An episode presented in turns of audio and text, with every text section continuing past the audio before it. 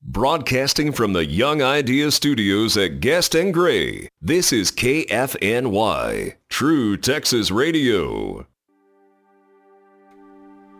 Good morning. Welcome to Dig Deep with Stephen Carroll here on True Texas Radio. So thankful that you joined in this morning live with us. know we've been off a couple weeks and uh, played some message we did earlier in the year. But uh, thank you for uh, joining in this morning and excited about the opportunity to be back on live. Looking forward to how we're going to continue to build this uh, opportunity and this ministry. So we're thankful that you've joined in here with us this morning at 10 o'clock on a Sunday morning. And so uh, we are excited about that. Hope you've spent spring break here for us here in, in Forney, Texas. And so hope that if you uh, have kids and you've had a spring break, that you had a good time and uh, a good, good restful moment, few moments with your kids I know that we did. We uh, were able to reconnect with some people that uh, we have known for, oh man, over 20 years. Uh, there in, uh, in Colorado Springs, Colorado. I had some great communication with them and talk about ministry and life, and man, it was good. And then we were able, our blessed family was blessed to be able to spend a few days in the mountains and just to just experience God's goodness. I don't know if you ever ever had a chance to be in Colorado, but what a incredible place that it is. And we had a blast together as a family. My son Dawson came in from college, and my other son Braden was in was in for college, and um, we were able to just uh, go off with other two kids, four kids, my wife Donna, and man, we had a blast. So, uh, but so glad to be back on live. Looking forward to what this ministry continues to grow and build, and would love to hear from you, and love to uh, have a just have some perspective on how this has impacted you, and how you're being am- impacted. So, if you would, you can always go to uh, TrueTexasRadio.com and you can see our little link there on Dig Deep that's on the front page, and you can click it. It takes you to my Facebook page. Would love for you to uh, like that and join in with me, and on uh, on different things we're doing and experiencing. And and as always, make sure you download the True Texas Radio app. If you don't have that, easy way to listen each week and uh, be involved with not only Dig Deep but the different things that that Mr. Will has going on with True Texas Radio. Great opportunity for you to hear some great music and great things going on that he's got uh, here at his radio station. So we're thankful for him and for his family and for this ministry. We'd love for you to be a part of it. We'll tell you more about that as we go to the end, some ways that you can be a part of what we're doing and support what we're doing here at True Texas Radio and um, our ministry through We Dig It as well. So again, glad to be back on here live. You know, we've been talking about the series of uh, um, the power of fellowship and community. And so, as I said earlier, we kind of re uh, had a couple of messages we redid as I was away for a couple weeks. But want to re-engage. We're going to kind of close this series out over the next two weeks. Uh, today we're going to be talking uh, just about this idea of, of how as, as believers and individuals, you know, as how do you communicate uh, your faith in an effective way, and what is what does faith look like? You know, what is it? What is it? What is it? What does your faith look like to you? And so I had some as I as I uh, got started this morning. I just want to kind of tell you something interesting that happened to me. Um, I had everything built and everything ready and prepared uh, for this morning. And uh, as I went to open up my computer this morning and print off my notes and get my PowerPoint up so I could just work off my computer the way that I do, um, my computer wouldn't start. And so I got this black screen and made some sounds going on. And, and Will here at True Texas used to work with computers, computer technician for many years. And he said, uh, doesn't sound good. But isn't it funny how that in, in life and, and things that you really feel like that uh, you you believe that something that maybe God wants you to do or maybe you feel compelled to do that there are obstacles that come in your way all the time. And and as those obstacles appear in your way you're going to do one of two things. You're going to just kind of quit or keep pressing on. And and maybe even as you press on you experience more and more obstacles in the way. I want to tell you something that this series that we've been doing on the power of fellowship and community and and learning to love god most uh, and, and as you learn to love God most, then loving those closest to you, be it your wife and your children, or your husband and your children, or however that, uh, wherever you are in life, you know, that's something that the enemy uh, that doesn't want to happen. And and so look, I don't look for the devil under every rock. I don't believe that you know we make our own choices, we make decisions, but I do believe that as we are trying to do something that it, that's something maybe that God wants us to do, or uh, that is a positive thing in your life, that there will be a natural set of obstacles that get in the way, because anything great, and, and Will could tell you this about his radio station. I could tell you this about six and a half years of, of walking by faith in our ministry. that whenever you're moving towards something that is your purpose, your call, what you were designed for, that Ephesians 2:10 mentality, that you are God's workmanship, created in Christ Jesus to do good things, right? That he has ordained for you. We've talked about that over the past few weeks. You have a purpose. Right now say that to yourself. I have a purpose. Look at if you're sitting beside someone, tell them, look, you have a purpose. And that purpose, I believe with all my heart, was designed for you by God and that we as individuals have the opportunity to re engage with that purpose through a relationship with Jesus Christ. And as I think about the power of fellowship and community, learning to love God most, learning to recognize that He is the one that is the source of everything that we need. There is a there's a disconnect so often in life. And this week, as we were traveling and we were, um, you know, going different places, we had son, tons of communication uh, with our family just about different mentalities and different ideas. My son Dawson and uh, my other son Braden are both in, in college and are great thinkers. And as Dawson and I were talking a lot, and his mom and I were sharing together, uh, he was talking about he works in a coffee shop in Austin, Texas, and he's encountered some interesting people. And growing up in church, as we as we, we talk about what is it that is an obstacle with people with between between God and us? Because like this morning my computer didn't start and and I, I couldn't get to my notes and it was frustrating and i spent 30 45 minutes and man i did and, and at some point you had to just stop. And i had to stop and say okay look i've got to i've got to just regroup. I've got to start over i've got to get this i've got to go on the air in 30 minutes. And and in life it's the same way. We have to come to a place where we make a decision we make a choice.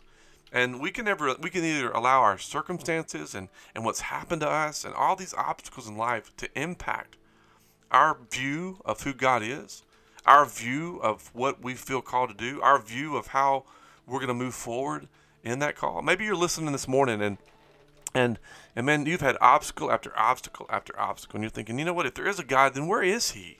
Why are these things happening to me? You know, can I tell you something? One of the greatest moments in my life was when I realized that I don't have all the answers. Now, I, like, I have to remind myself of that. I'll be honest. I don't. I don't have all the answers. Neither do you. And there are things that I cannot explain. But there's a word that we have to all come to. There's a word that we all have to, to recognize as being an important word in our life, and that word is faith. We have to believe in something. Now, there are all types of people out there, all types of people, all types of beliefs. Um, that's what Dawson and I talked about as we were sharing about uh, people that he comes in contact with in the coffee shop and, and people's view of this when it comes to, to church and, and how we look at other people, what we teach people in church so often, uh, what our motive is, what we what we want people to understand, what we want people to know about God. And so that's why what we're talking about and what we're sharing, I believe is so powerful because that all begins with us individually individually, we have to come to a place where we accept the truth about our own lives. We have to accept the truth about our own choices. We have to face the reality of what we've done and what we haven't done. As I came in earlier, Will and I were talking, and he said, you know, about being prepared and, and being on top of things. And, and by nature, uh, there are things in my life that I, I, I have flown by the seat of my pants many times in life.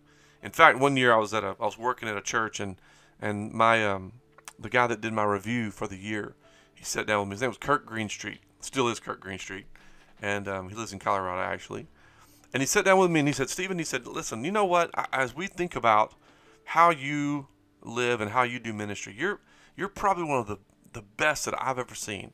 That just that just fly by the seat of your pants. That you're able to respond and react to pressure situations well. It's almost like you thrive in it. He said, but something you have to be careful of is that you could be speaking and talking about something, and, and, and maybe it, it would sound like you know exactly what you're talking about, but but sometimes I'm not sure that you're totally prepared. Sometimes I'm not sure that you're you're totally being honest.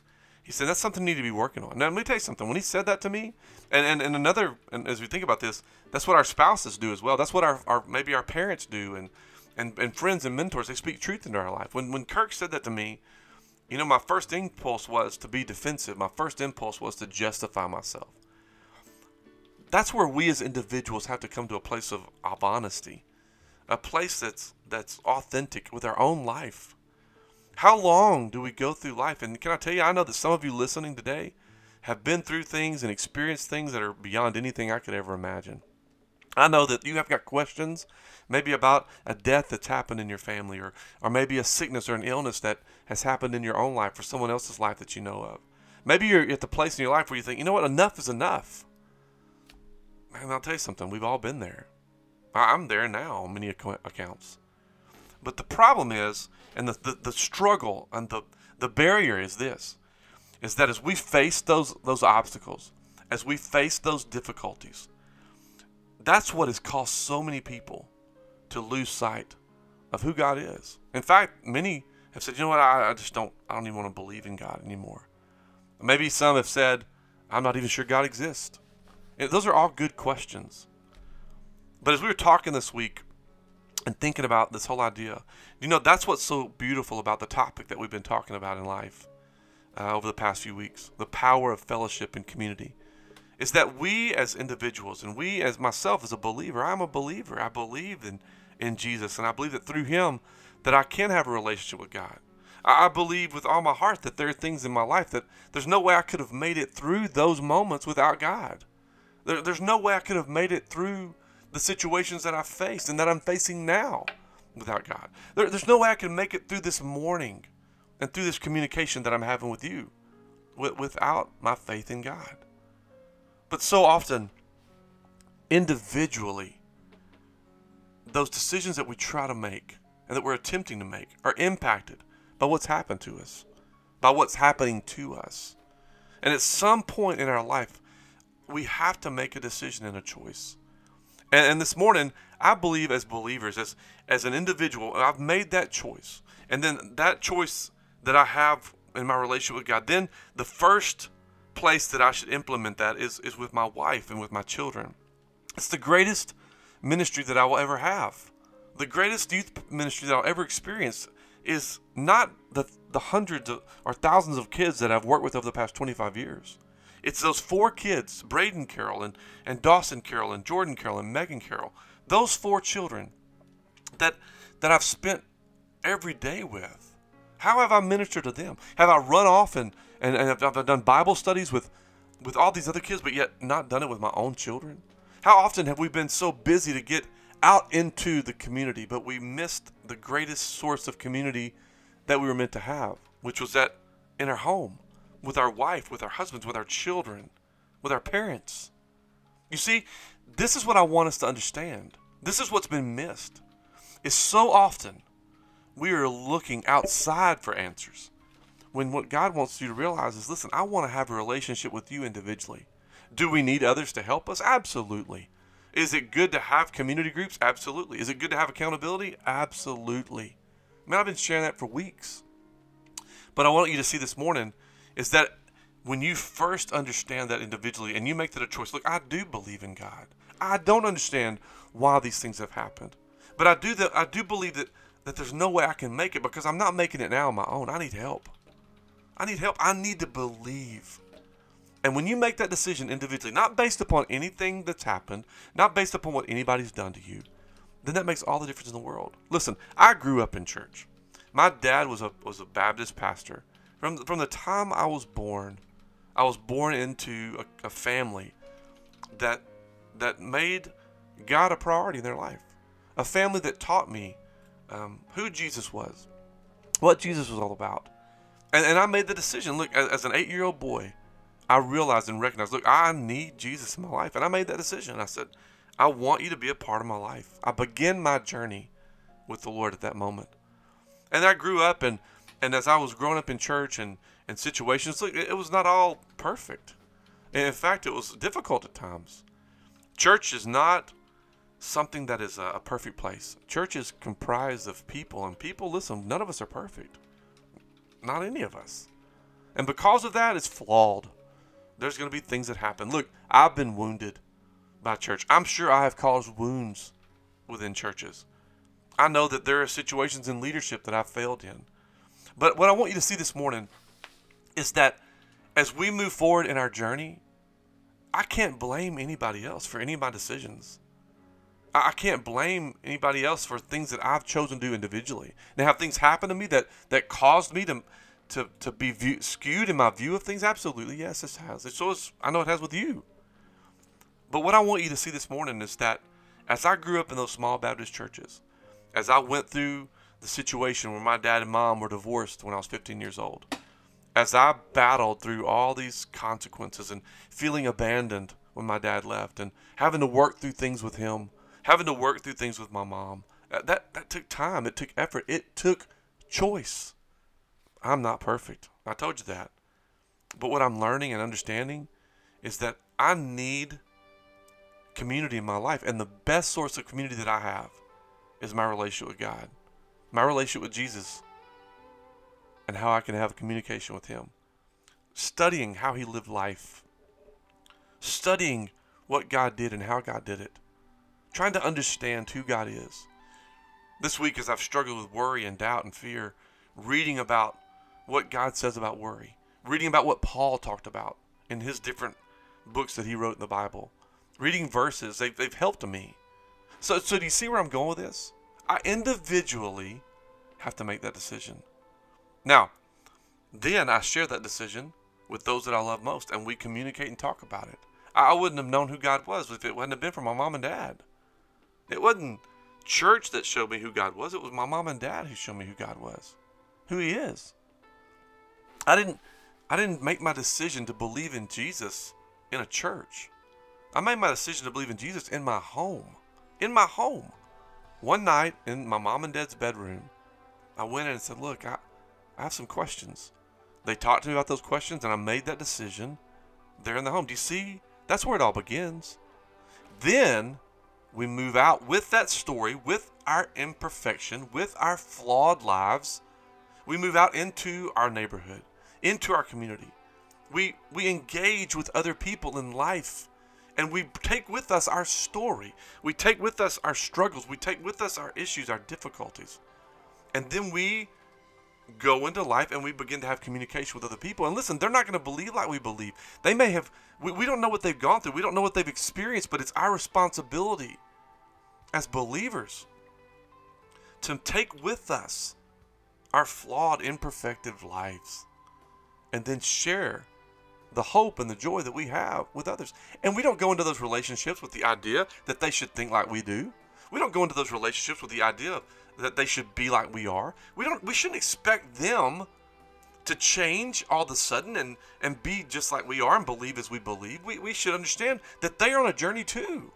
You see, the, the, the power of fellowship and community is that when we as as individuals and, and if you're listening to me this morning, and maybe you're at that place where, you know, Stephen, I, I just don't know if, if I believe in God. I, I'm not sure what I believe. It's my responsibility to love you in that moment where you are. Say, look, I understand that. But let me just share what I've learned. Look, look I know how you feel. I, I felt the same way at times. But let me share what I found out. As believers, as individuals, it's our responsibility to walk into life and to walk into people's lives to love them. Just yesterday, um, my son is on a seven on seven football team, and we were at a tournament here uh, in Dallas, on the other side of Dallas, in Bedford. And, and I was walking up and down the sidelines and I was videoing the plays and, and I'm very blessed to be the chaplain to this football team and it's a group of, of incredibly talented kids and it's an organization called True Buzz. And these these guys, these individuals have taken the, a lot of these guys are um, maybe don't have a father involved in their lives or they may not have different things that they're engaged with. And so they have stepped in and they have filled the gap.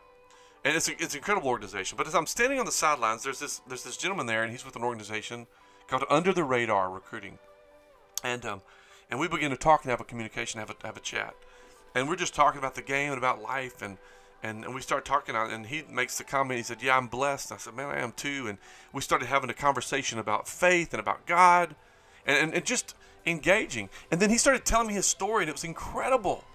He, he grew up uh, um, as, a, as a Muslim with the Muslim belief, the Muslim faith, and and as he grew up in that home, he he found his way to SAU, which is Southern Arkansas University in Magnolia, Arkansas, which is 30 minutes from where I grew up. And I was like, I grew up in Spring Hill, Louisiana. I know right where that is. Community, fellowship. I didn't enter into that conversation when he said I grew up Muslim. I didn't automatically think anything negative about him. I didn't think anything derogatory about him. I just was having a conversation. Do you see where I'm going?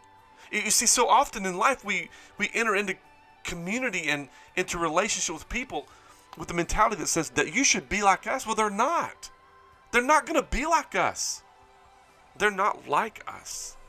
We have to enter that conversation with a different viewpoint. He began to share a story. His name is Ali. And he said, You know, I went to Southern Arkansas University and had some issues and some struggles, and my meal card got shut off. And so I couldn't eat on campus anymore.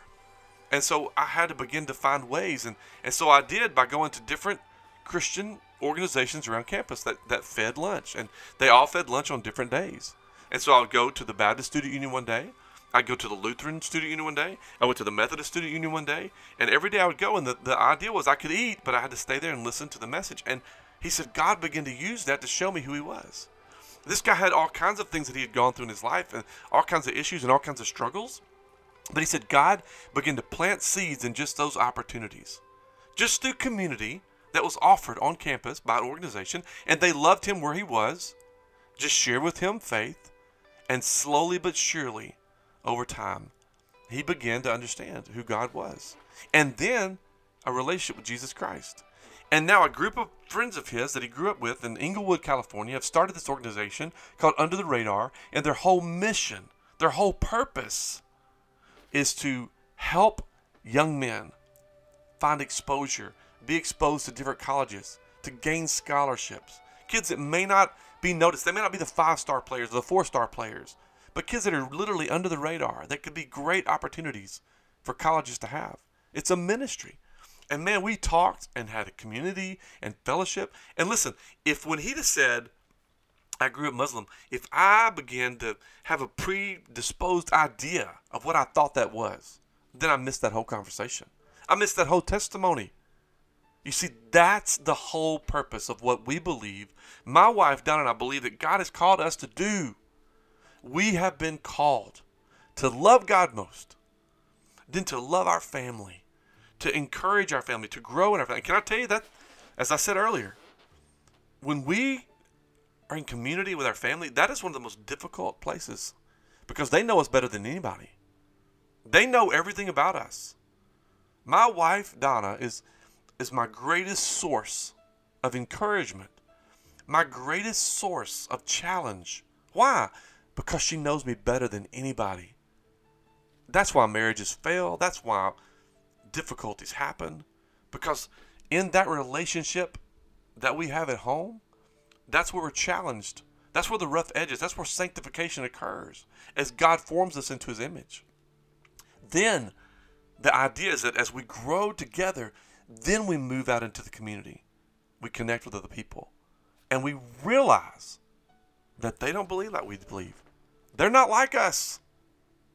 They may not have the same philosophy that we have.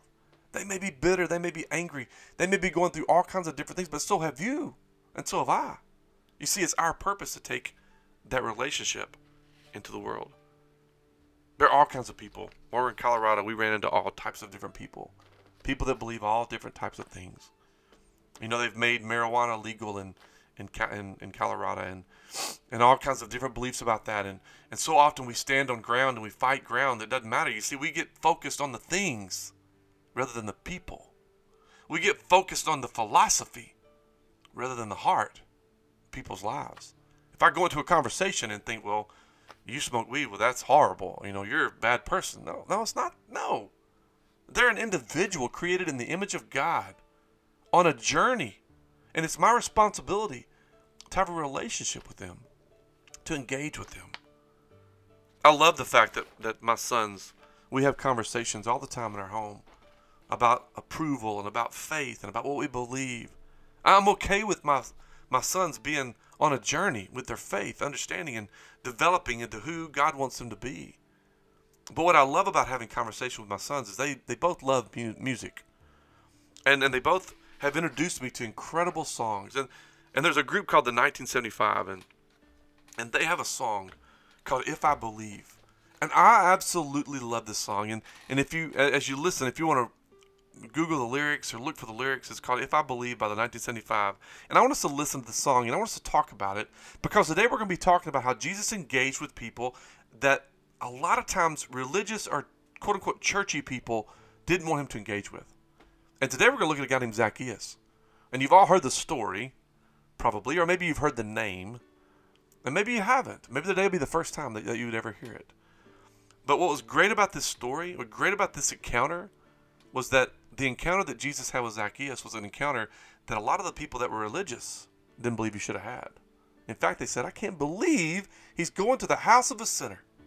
Can I tell you that this song that I'm going to play for you is a result of that mentality that we have? People are running from church people.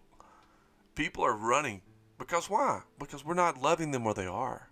We're not giving them the same opportunity that we were given. And so I want you to listen to this song. We're going to talk about it in just a few minutes.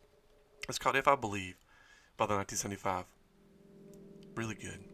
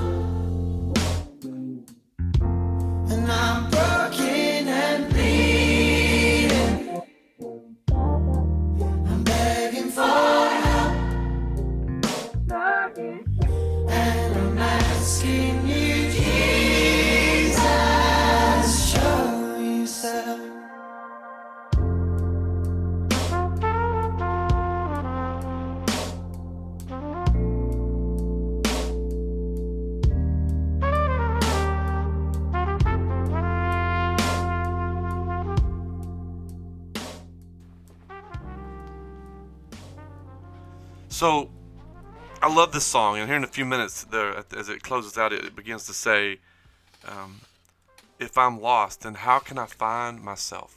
You know, how can I find myself? And this whole song, I, I absolutely love the song. And, and I love the words of the song. And there's a couple things that he says that, that I want you to catch on and, and that, he, that he sings. And the first part is he says, I've got a God shaped hole that's infected. And I, I'm petrified of being alone now.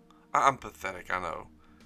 And here's the thing that I want you to see is that uh, this is the idea that, that I want you to recognize is that the reason that it's so important that we learn about how Jesus moved into people's lives is because it, I'm telling you that the same mentality that we experience today is the same mentality that was going on in Jesus' day. There were thousands of people in Jerusalem. They had a God shaped hole in their life, but it was infected. Why? Because the church and because people had established religious, so many laws and so many things that that people had to measure up to uh, that they just they just couldn't. They didn't feel worthy. They didn't feel like they they could be accepted because they couldn't measure up. And you see that was the whole point.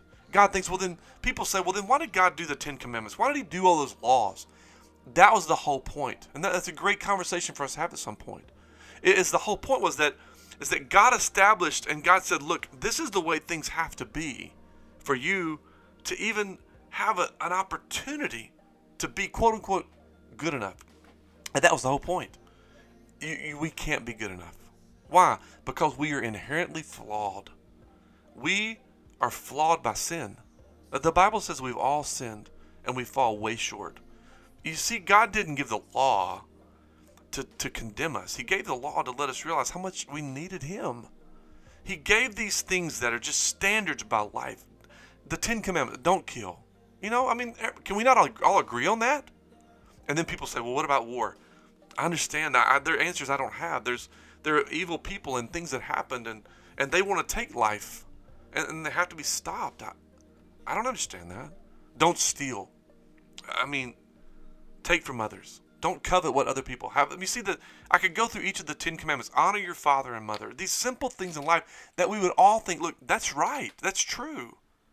So you see, it wasn't the fact that God was trying to raise some standard that we couldn't, that we just couldn't be, we couldn't do. It was the fact that He was exposing the idea of what we, we can't accomplish on our own.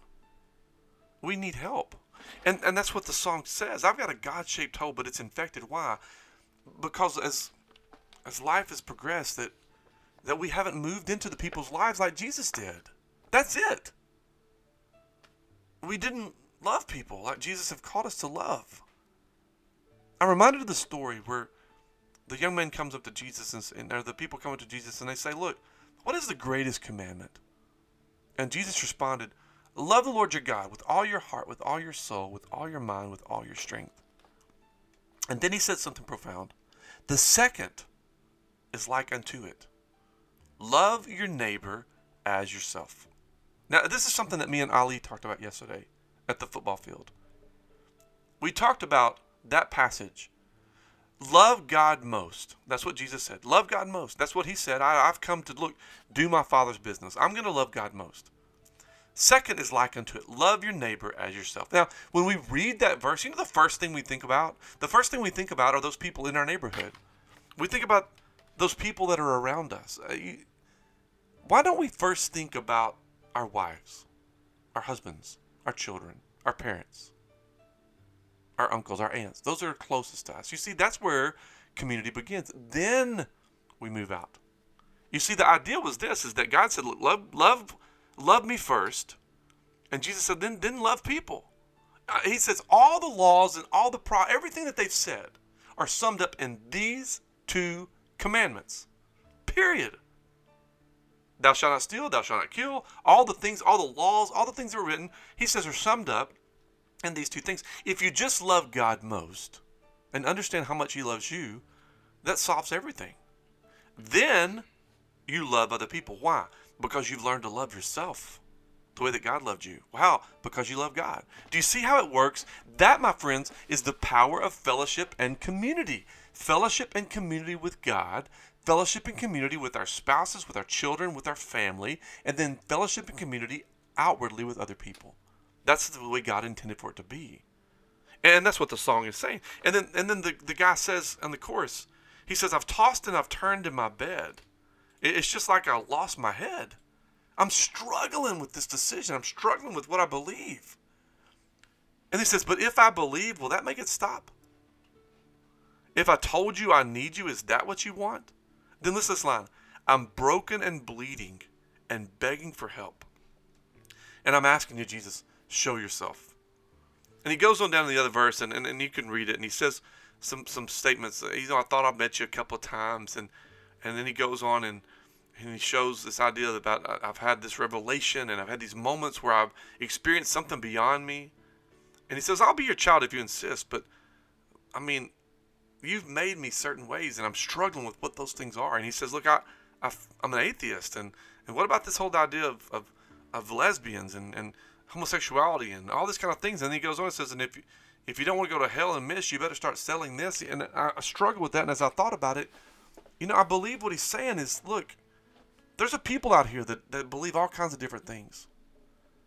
And there's people that struggle with all kinds of issues.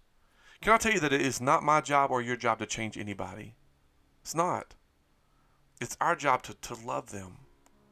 You see, here's the thing I've learned is that I can stand up in a pulpit and I can share and I can speak. And there are things, listen, I believe. There are things that I believe that are wrong and that are probably not the best way to live. But I have to make that decision individually for myself. And then I have to share that with my family. We have to wrestle with those things individually. We have to wrestle with those hot topics that people stand up and that draw all the amens and all the responses. But what I'm learning is, and as I study Jesus, what I understand is that Jesus just loved people. And he lived his life in obedience to God, and he did what God asked him to do. And he gave an example of what that looked like. People were changed, not because he said, you shouldn't do this or you shouldn't do that. People were changed because he loved them where they were. The, the woman that, that was caught in adultery, that, that Jesus, they, they brought her to, to Jesus. And and they threw her at his feet, the Pharisees, the religious people of the day. They said, The law says we should stone her. What do you say we should do? The Bible says that Jesus stopped. He didn't say much. He wrote in the sand, actually, knelt down. And he looks up at the people that brought the lady. He says, Tell you what, how about this? Any of you guys that have brought her here to me and thrown her at my feet, I'll tell you what, if you don't have sin in your life, why don't you throw the first stone? Wow. The Bible says that they all looked at each other and they all had stones in their hands. And one by one they dropped their stones and they walked away. That story kills me.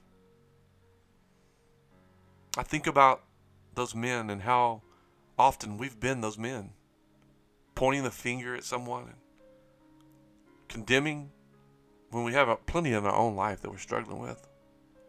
The Bible says that one by one they walked away, and then Jesus looked at this woman that was caught in the act of adultery. Now think about that.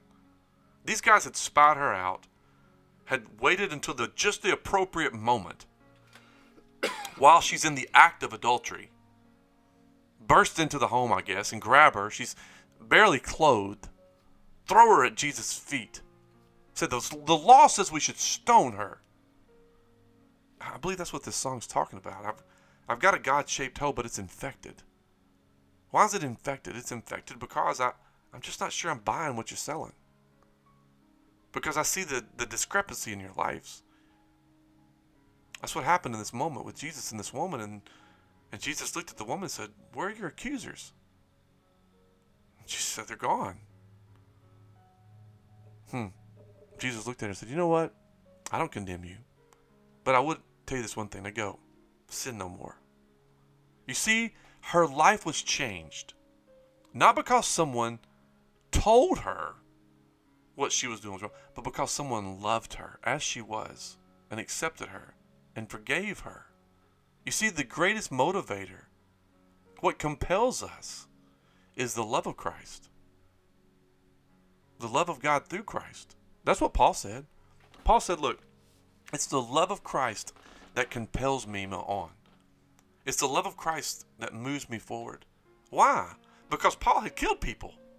Because Paul was there when people were stoned. Why were they stoned? Because they simply believed in Jesus. And he didn't. Literally destroyed families. You see, so when so when Paul met Jesus and his life was changed, he realized how much he had been forgiven of. And he recognized, look, it's not my place to condemn anybody. It's my place to love you. It's my place to share what Jesus has done in my life with you and with others. You see, that's the whole idea of this this this song. Is that that he says, look, I want I'm broken and bleeding and I'm asking for help. And I'm begging you, Jesus, show yourself. You know what I believe what I wrote down here is that's us. Jesus, show me. Who how, how? Through you and me.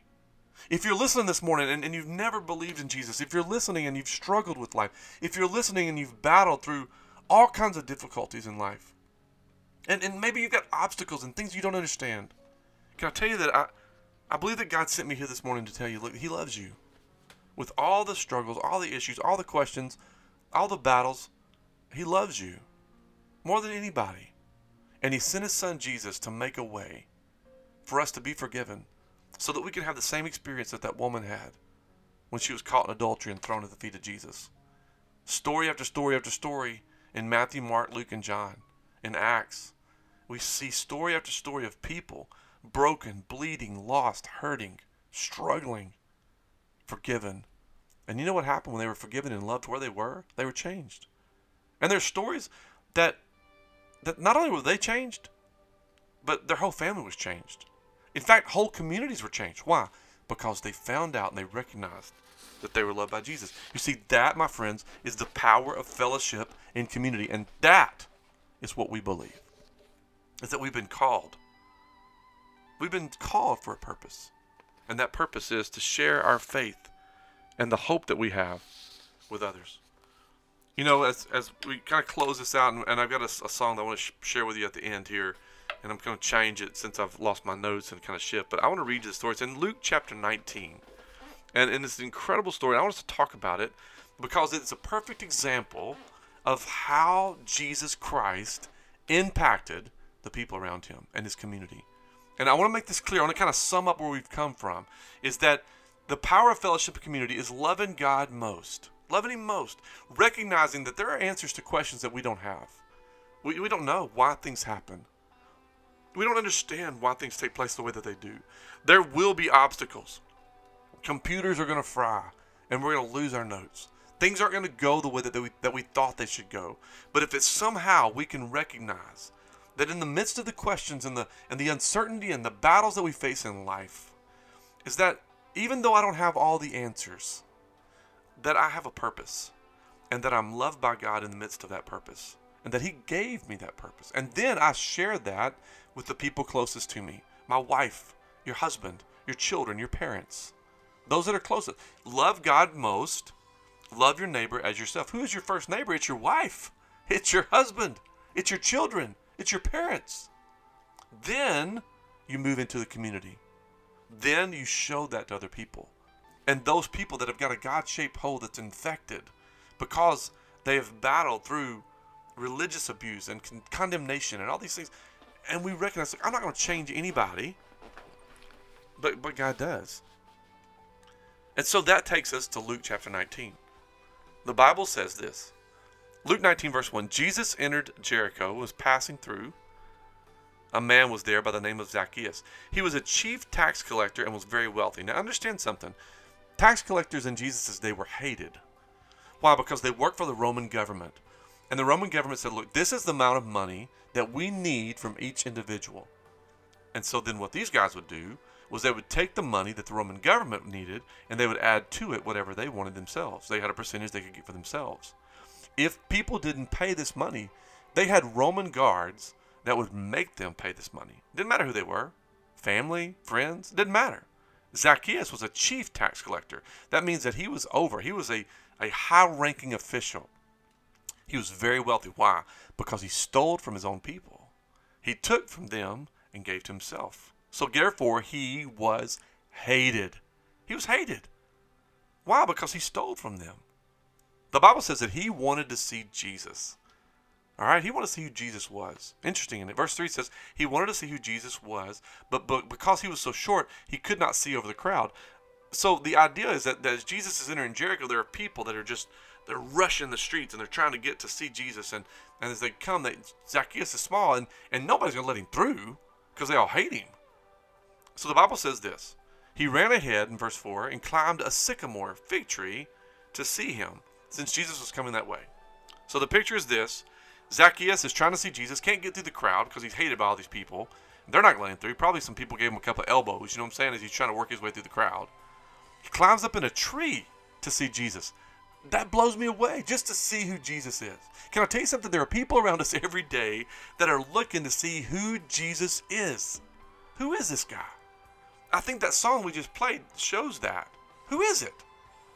I, want to know who he is, and can I tell you how the, how we how they know who he is through your life and through mine. So if it's legalism and, and works and rules and performance, then that's who they think Jesus is. If it's just passive, aggressive, oh, let everybody do whatever they want, well, then that's who they think Jesus is. There's a balance in here where we give the proper perspective of who God is. Who is God? Jesus said, love God most and love people. That's who God is. And that all the laws in the summed up in that. So the Bible says that, that Zacchaeus climbs a tree just to see who Jesus is. Verse 5, check this out. I love this part. When Jesus reached the spot, the spot, what spot? The spot right directly underneath where Zacchaeus was. The Bible says he looked up and said to him, Zacchaeus, come down immediately. I must, not I might, not I'm thinking about, I must stay at your house today. Now that blows me away. Can you imagine? Zacchaeus does he's never met Jesus. He just wanted to see who he was. So he climbs a tree to see him. Jesus in the midst of all these people. Stop. I mean, hundreds of thousands of people lining the street, kind of like a parade, gathering all around Jesus, people everywhere.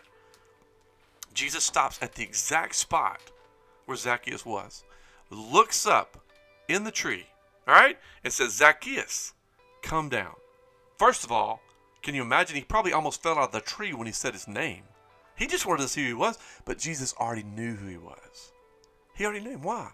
Because Jesus knew God, and God gave Jesus a purpose. And Jesus was listening to God's purpose for his life, and he knew that on this day, at this moment, at this time, that he was supposed to meet Zacchaeus. Can I tell you something? Yesterday, I was meant to meet Ali. Yesterday, I was meant to engage with these kids and these people. Today, I meant to sit here at my will and, and spend time with you. Jesus knew that his purpose was lined out for him. Why? Because he knew God. And he loved people. The Bible says he came down immediately. Now, watch this, verse 7. All the people saw this and began to mutter, He's gone to be the guest of a sinner. Gone to be the guest of a sinner. Can you imagine? And Zacchaeus then, then there's this void between verse 7 and verse 8.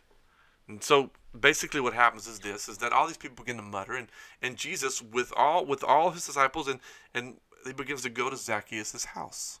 Everybody's talking about him. Do, do you see that?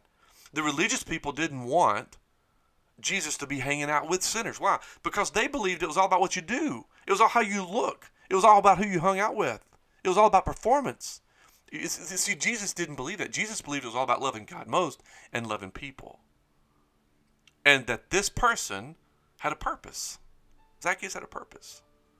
Can you imagine? He goes to his house and he gets to Zacchaeus' house, and I wonder what that was like.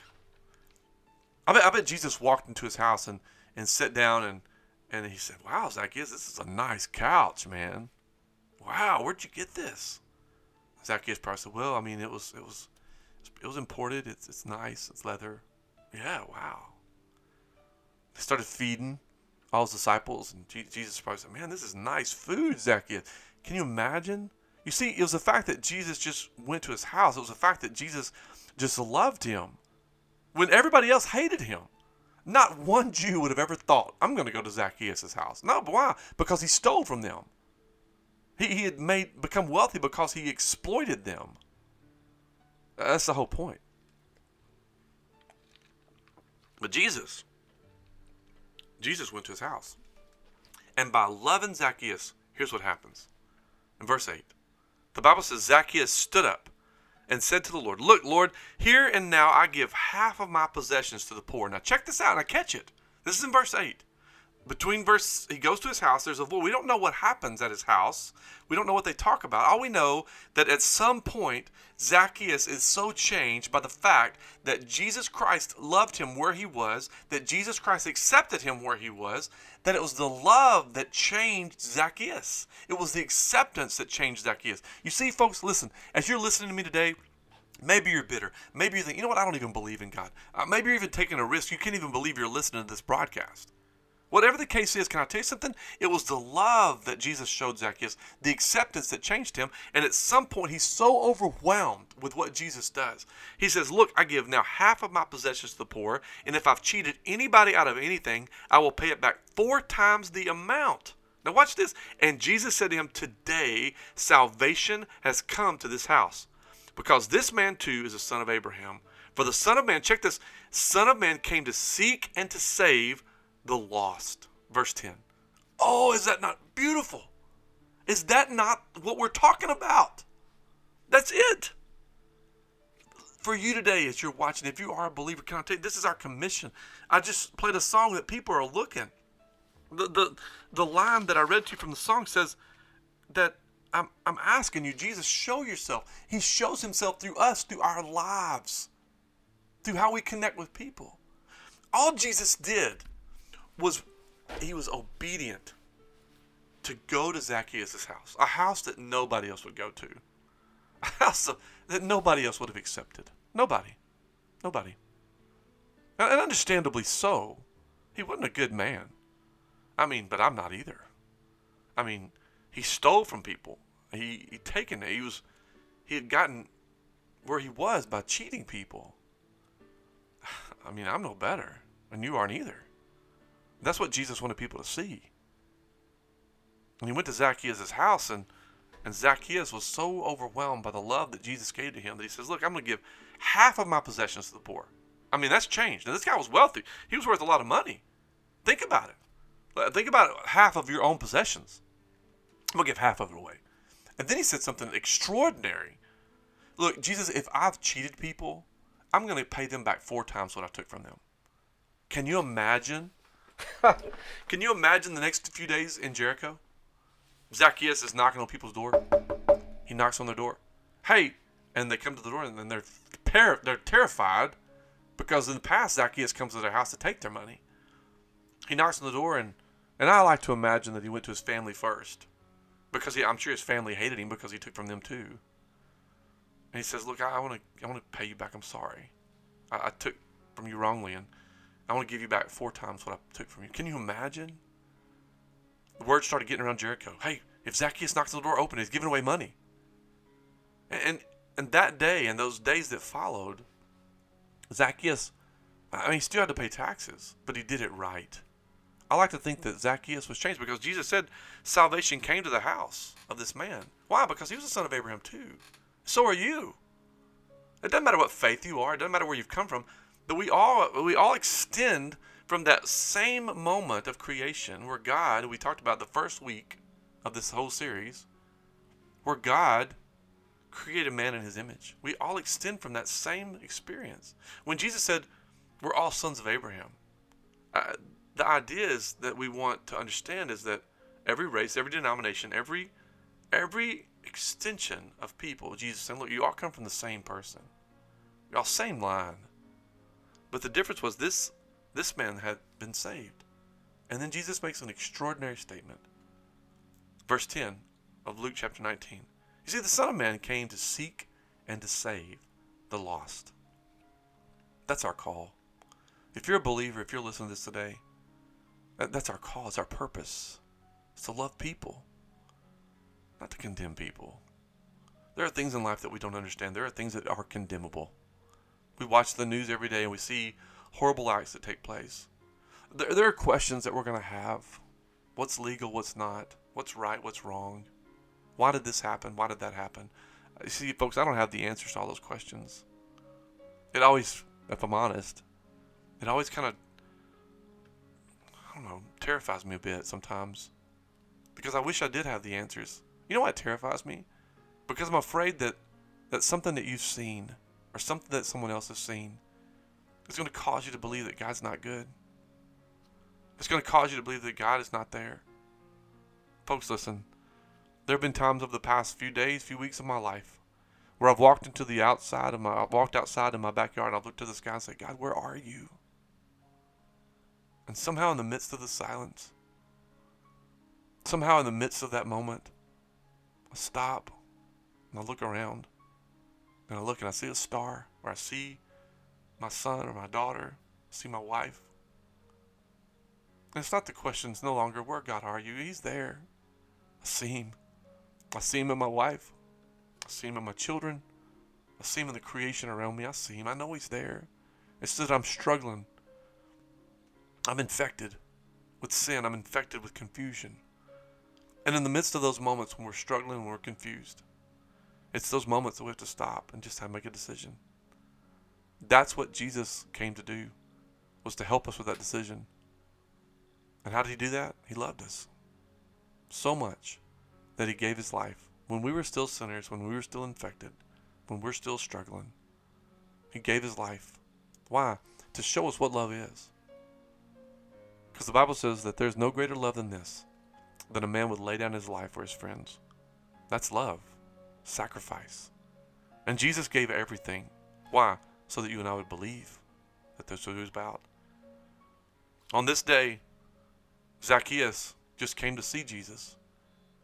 And Jesus stopped and did something that nobody else would have done. He went to his house. It's those uncomfortable moments when we're with people that maybe believe differently than we believe. Maybe that are living a different lifestyle than we're living. And that we love them. I'm not saying that we have to accept everything they do. I'm not saying that we have to believe that what they do is right. Uh, there are things that people do that I don't believe is right. I would not do for myself. But can I tell you that there are things that I've done that are just as evil, are just as wrong?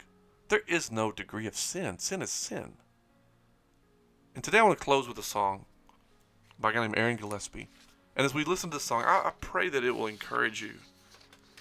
Because here's the thing, and the truth is, is that you are all that he says that you are. Who does he say that you are? You are fearfully and wonderfully made. Who does he say that you are? He says you are a, a masterpiece, created in the image of God. And he wants you to know that he loves you. And I want you to know that Jesus loves you. And I want us as believers, if you are a believer and you're listening, to take that message to the, the community. Take that message to people around us. It's not our place to change anybody. God will take care of that. It's our place to love them and be there and listen and share. And that's what this song's all about. Listen to the song.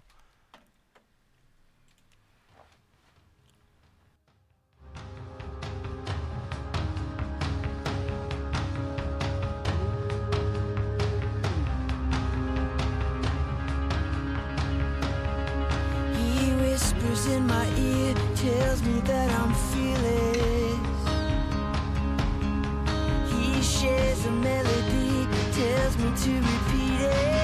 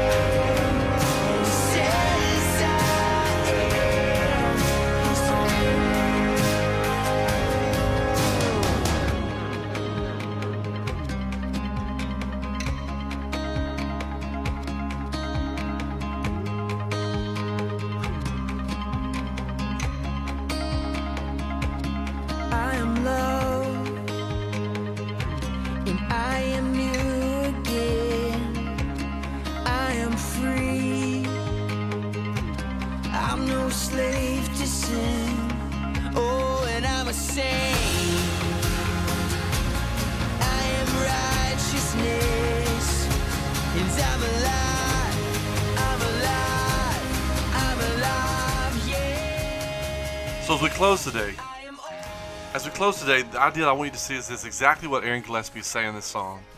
Is that look, you are all that he says that you are. And I want you to hear this one line as we close today. He's whispering in my ear and tells me that I'm fearless. He shares a melody and tells me to repeat it. And makes me whole and reminds my soul. I was blinded by scales upon my eyes. Then he came like a light and burned up all the lies. He set me free and he reminded me that I am all that he says I am. Can I tell you something, folks? That's what I want you to know today. You are all that he says that you are. Who are you? You are fearfully and wonderfully made. You are a masterpiece piece created in the image of God. And that you can understand that today, no matter what obstacles you're facing, no matter what struggles you may be going through, that God is who he says he is. And that he says that you're all that he says that you are and that is that you're loved and made in his image and he wants to know you. He wants to be a part of your life. He wants to change your circumstances and change your life. And it's his love that'll do it. And the love that we show others that'll do it as well. Hey we love you guys. Thank you for joining today. Man join back in next week. Share this with someone else. And uh, we'll be back here next week same time. And we'll be sharing a new message with you about the power of community as we close out this series. All right? Thanks for joining. We'll talk to you soon. Have a great day